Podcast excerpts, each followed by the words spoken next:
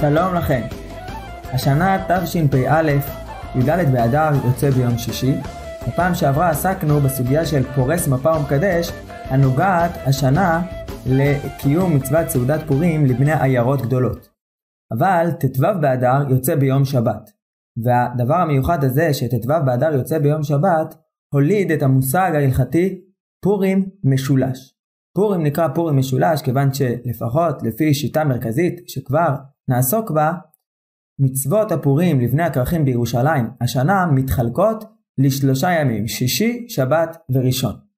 במשנה במסכת מגילה מפורש, שכאשר י"ד באדר חל בערב שבת, גם בני עיירות גדולות וגם בני הערים מוקפות החומה קוראים בו ביום בי"ד. דהיינו קריאת המגילה של בני הכרכים מוקדמת ליום שישי. וכבר עסקנו בשאלה האם מבחינה הלכתית מדובר על קריאה בזמנה או על קריאה שלא בזמנה לגבי השאלה האם יש הקפדה על קריאה בעשרה דווקא. מכל מקום הלכה למעשה קוראים בי"ד ביום שישי. מה לגבי שאר מצוות הפורים? הדבר הזה לא מפורש במשנה, לא מפורש בתלמוד הבבלי. מה שמפורש בגמרא הוא שכאשר בני הכפרים, אלו שמקדימים תמיד ליום הכניסה, גם לפני י"ד וט"ו, כאשר הם קוראים את המגילה עוד לפני ימי משתה ושמחה י"ד וט"ו באדר, גובים בו ביום מתנות לאביונים, מפני שעיניהם של עניים נשואות במקרא מגילה.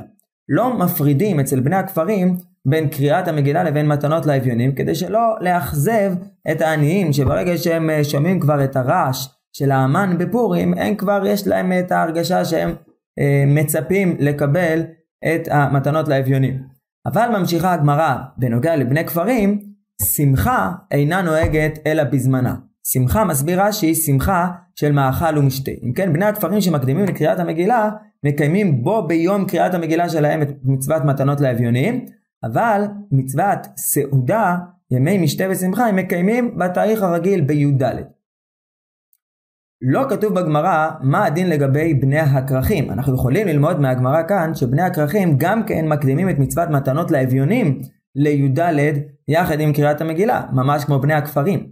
אבל האם בני הכרכים מקדימים גם את הסעודה?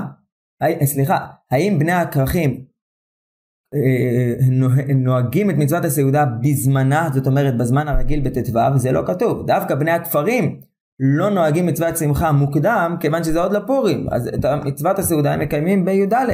אבל בני הכרכים, אולי כיוון שאת קריאת המגילה שלהם הם קוראים בי"ד, י"ד זה כבר פורים, אז אולי בשנה הזו גם בני הכרכים מקיימים את הסעודה בי"ד. מה שלא מפורש בתלמוד הבבלי, ככל הנראה מפורש בירושלמי. אני אומר ככל הנראה כי זה הפירוש המקובל בירושלמי. יש גם שיטה בראשונים שניסתה להסביר את הירושלמי אחרת, ואנחנו הולכים כאן עם השיטה המרכזית. בירושלמי מבואר שסעודת ראש חודש וסעודת פורים הם מהדברים שמאחרים ולא מקדימים. כאשר סעודת פורים מתנגשת עם שבת, מאחרים אותה. והגמרא שואלת, רבי זעיר אביי קומי רבי אבאו. רבי זעירא שאל את רבי אבאו, שאל לפני רבי אבאו, ויעשו אותן בשבת? אמר לי לעשות אותם ימי משתה ושמחה. עת ששמחתו תלויה בבית דין, יצא זה ששמחתו תלויה בידי שמיים. הגמרא, הירושלמי דורשת לעשות אותם ימי משתה ושמחה. פורים צריך להיות משהו שתלוי בעשייה האנושית.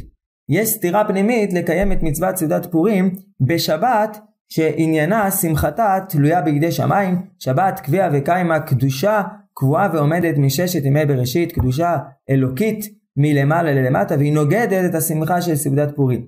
ומהירושלמי הזה למדו כמה ראשונים וכך פסק השולחן ערוך הלכה למעשה בסימן תרפ"ח שסעודת פורים נדחית, מאחרים אותה ללאחר השבת, כאשר ט"ו יוצא בשבת, ובני הכרכים מקיימים את סעודת פורים ביום ראשון בט"ז באדר. ט"ז באדר זה כבר לאחר התאריך של פורים, ובכל זאת, אז מקיימים את סעודת פורים. בשבת עצמה, כותב השולחן ערוך, בשבת עצמה זה היום של פורים, יום ט"ו באדר, מה שעושים הוא שקוראים את קריאת התורה המיוחדת לפורים, ויבוא עמלק, קוראים אותה בקריאת המפטיר, וגם בשבת אומרים על הניסים. גם בתפילות השבת וגם בסעודות אומרים על הניסים. אף על פי שסעודת פורים, לדעת השולחן ערוך, הם עושים סעודת פורים עד יום אחד בשבת. בסוגריים נאמר, השיטה המקובלת היא שביום ראשון בט"ז באמת לא אומרים על הניסים, כיוון שזה כבר לא פורים.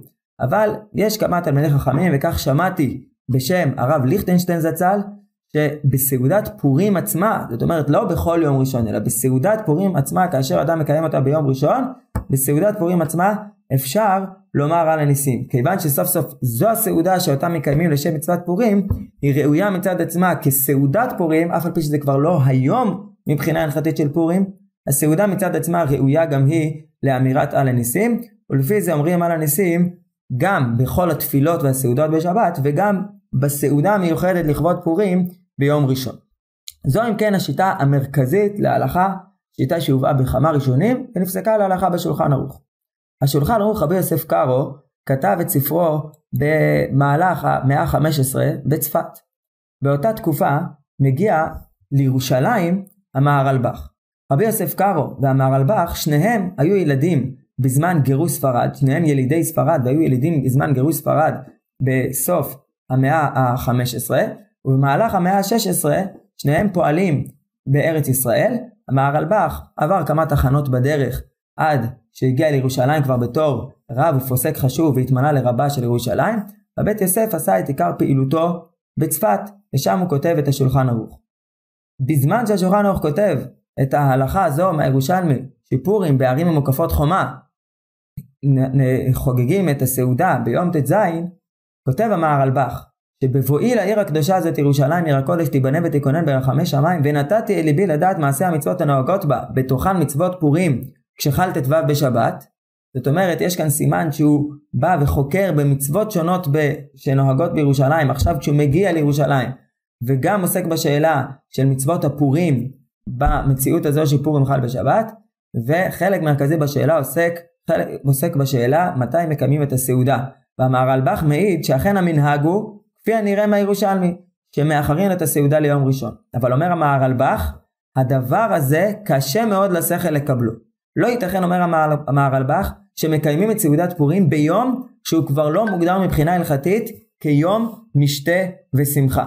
כיוון שכבר מדובר בט"ז באדר, אומרים תחנון בט"ז באדר, מותר להתענות בט"ז באדר, לא ייתכן שביום הזה יקיימו את סעודת פורים. אומר המהרלבך, מעצמי לא היה מקום שאני אחלוק על מה שמפורש בירושלמי. אבל אומר המהרלבך, נראה לי שהרמב"ם סבור כמוני. כיוון שהרמב"ם כתב בפירוש שבני הכרכים מקדימין את קריאת המגילה ליום שישי כאשר ט"ו יוצא באדר. אבל הרמב"ם לא כתב שום דבר לגבי השאלה מתי עושים את הסעודה בני, בני הכרכים בשנה כזו. ומסתימת הרמב"ם לומד המהרלבך שהרמב"ם חשב שאין דבר מיוחד בשנה הזו לגבי הסעודה. ולכן שיטת המהרלבכי, וכך הוא פסק הלכה למעשה, וכך גם פסקו אחריו פוסקים בעיקר ספרדיים שחיו בירושלים, ביניהם הפרי חדש, שלפחות לחומרה, מהרלבך כותב את זה מעיקר הדין, אבל הפרי חדש כותב לפחות לחומרה, שאת הסעודה צריך לעשות בט"ו, בשבת עצמה, שלא כדברי הירושלמי. והפרי חדש פוסק להלכה שכדאי לעשות את הסעודה גם בט"ו וגם בט"ז. המהרלבך עצמו שמח על דבריו לעשות את הסעודה אך ורק בט"ו ביום השבת עצמו.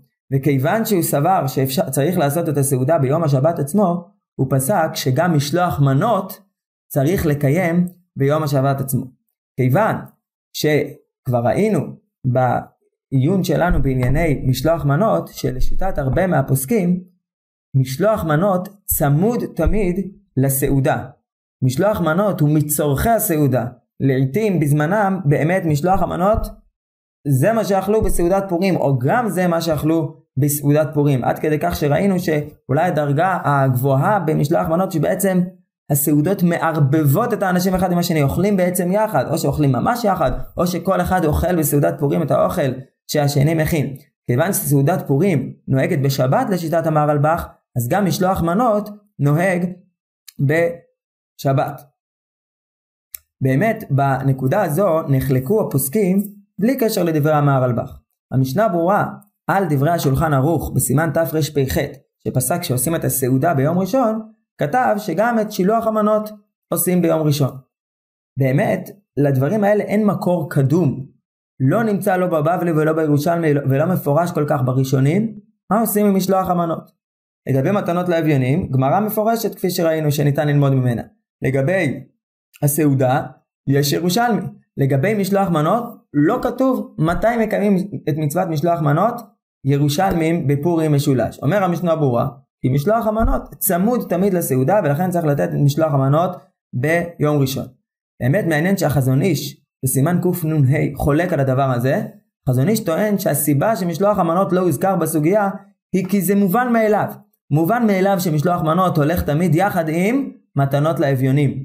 לשיטת החזון איש, אף על פי שאת הסעודה מקיימים ביום ראשון, משלוח מנות נותנים ביום שישי. השיטה המרכזית להלכה היא שיטת המשנה ברורה שמשלוח מנות ניתן ביום ראשון. אבל מי שרוצה להחמיר, יכול לתת משלוח מנות שלושה ימים, לפי החזון איש ביום שישי, לפי המהרלב"ח שאת הסעודה עושים בשבת, ייתן משלוח מנות גם בשבת, ולפי פסיקת השולחן ערוך ופסיקת המשנה ברורה, וזו הפסיקה המרכזית, שתי המצוות נעשות ביום ראשון. מי שרוצה להחמיר עוד יותר, כדאי שידע שיש שיטה נוספת, שיטה שנמצאת כבר בראשונים.